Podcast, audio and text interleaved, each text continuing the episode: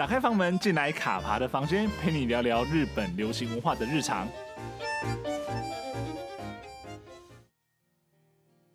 每集都撒点糖，有点甜，但不会腻。适时的虐一下，却不让人心疼。在屋檐之下，由真彩胡桃与原野俊为中心，向外掀起的涟漪，也影响着身边的众人。而他们之间的故事，也为今年春天的爱情剧写下了定义。打扮的恋爱是有理由的，营造出的氛围不只围绕在爱情本身，还有工作、人际，并且将对于网际网络以及社群依赖的习惯融合到了故事的叙事之中，成为了一面映照现实世界的镜子。这部作品在关注恋爱的本身之外，更关乎每个人的经历与思想，因此每个角色都是如此的吸引人，仿佛在他们身上都有一部分的自己。这种感受让人喜欢而舒适，这才是恋爱剧该有的样貌。今晚推开房门，一起跟卡帕聊聊《在合租屋的屋檐下》这部不只谈论爱情的恋爱剧。打扮的恋爱是有理由的，它是如何在今年春天点缀出最有诚意的粉红色气泡？那我们就开始喽。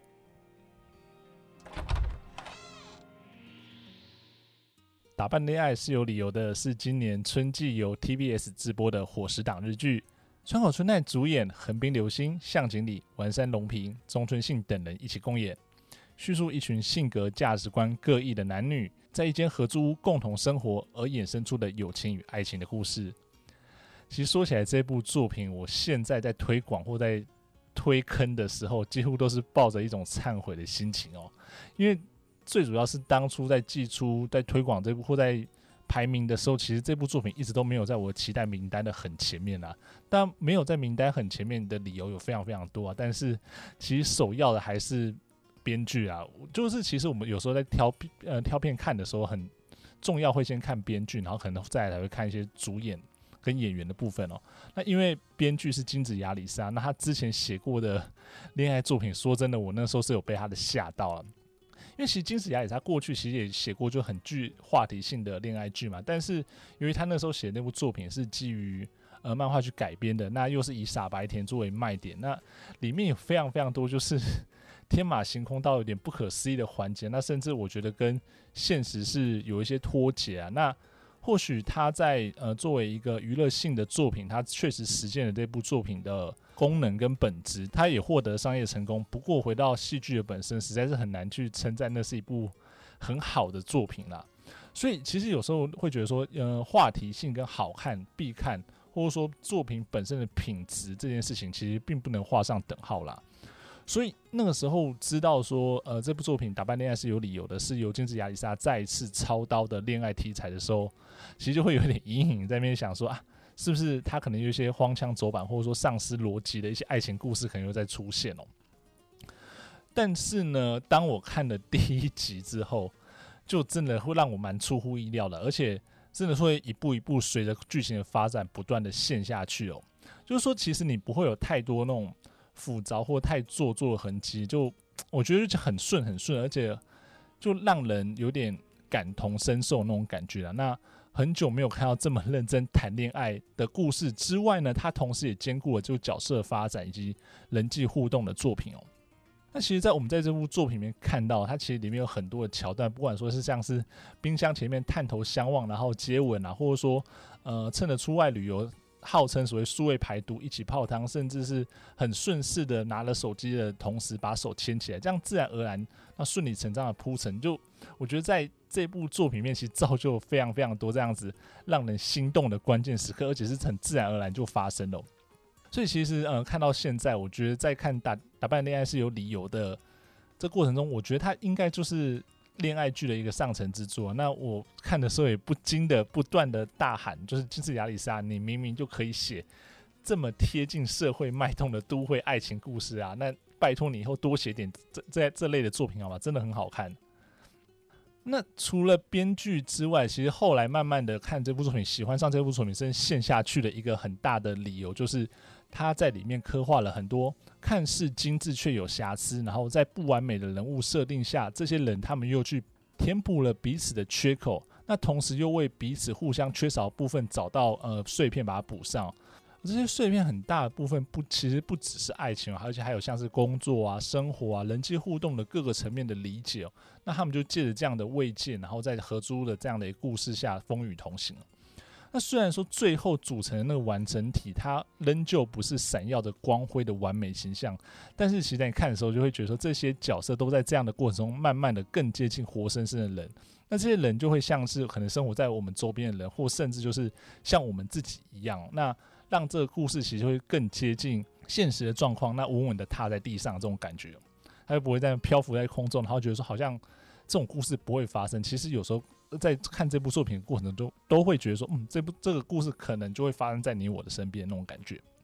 那与此同时呢，也借由合租的这项背景设定哦，那自然而然的带出了就是在现代的这个时代之中，呃，理想的生活方式以及人际互动到底是一个什么样子的样貌。而剧中的室友们呢，个性迥异，却也各自有了自己的社交困境哦。那借此反映了现在当代人遇到的一些难题，以及说他们如何认识在这样节奏之下生活自己。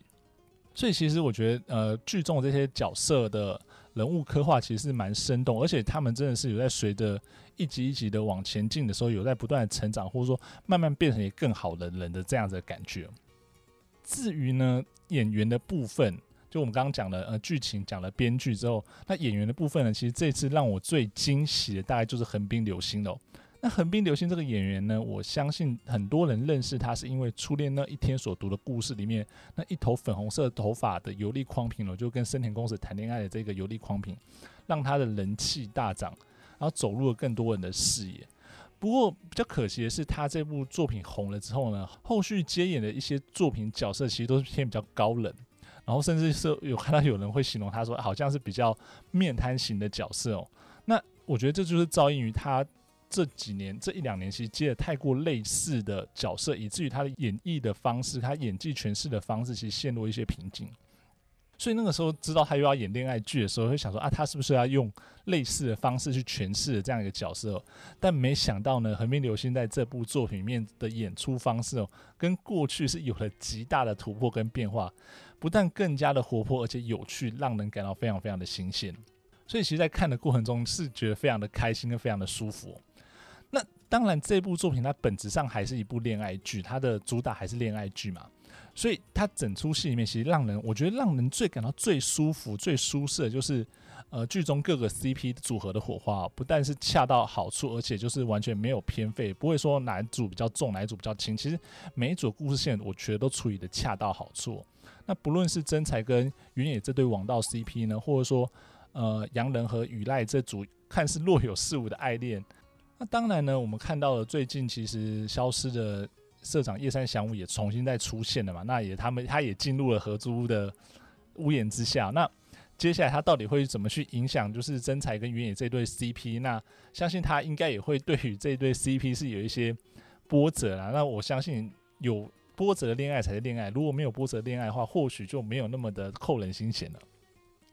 那除了这几对之外，当然还有后辈组的毛野跟秋叶的互动，其实也是有种青涩跟害羞感的。不过他们的故事其实比较多是放在番外篇，就是不打扮的恋爱是有理由的。那如果大家有兴趣的话，也可以把它找出来看看哦。我想不打扮的恋爱是有理由的，大概是今年春天最好的恋爱故事啊。那这对于缺少一个具记忆点代表作川口春奈而言呢，也有可能成为他的主演代表作之一哦。那同时，我刚刚也讲到，横滨流星应该也可以再透过这部戏拓展更宽广的戏路啊，因为毕竟这样的角色呈现是讨喜而且耳目一新，而重点是是令人印象深刻的哦。那至于在每一节尾声从藤野的角度出发的补述哦，都让这个属于恋爱的温度再增加一点点，而且让这部作品更加的好看。那此外呢，就呃演歌双栖的新演员，他也应这部作品制作人新井顺子的邀请哦，为这部作品量身打造了一个主题曲《不思议》哦。新演员跟新井顺子两个人是因为合作《缪斯零四》这部作品而结缘啦。因为当时我们都知道新演员他是呃演出男主角之一嘛，那呃这部作品的制作人其实也就是新井顺子，所以他们在透过这部作品后之后又以不同的方式再一次合作，其实也是蛮有趣的。好了，那如果真的你对于川口春奈、横滨流星、向井理、丸山隆平、中村信这样演这几位演员都没有兴趣，那剧本呢也无法引起你的关注，那甚至我们刚刚提到就是量身打造的音乐也无法引起你的兴趣呢？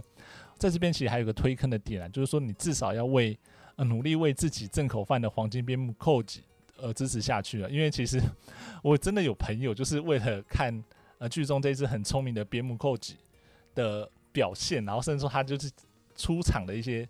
呃片段了，所以就追了这部作品。所以如果你是狗派，或者说你是喜欢呃边牧的观众听众朋友，其实都可以给这部作品一个机会，这都是一个动动力，核心动力。那整体而言呢，打败的恋爱是有理由的，讲述的就是一个在社群时代下的恋爱故事，但它也不仅仅只是恋爱故事而已，而是在恋爱、生活与工作之间，每个拥有自我风格的人，他们是能够如此的帅气与率性的找到各自的平衡哦。我是卡帕，卡帕的房间，下周见，拜拜。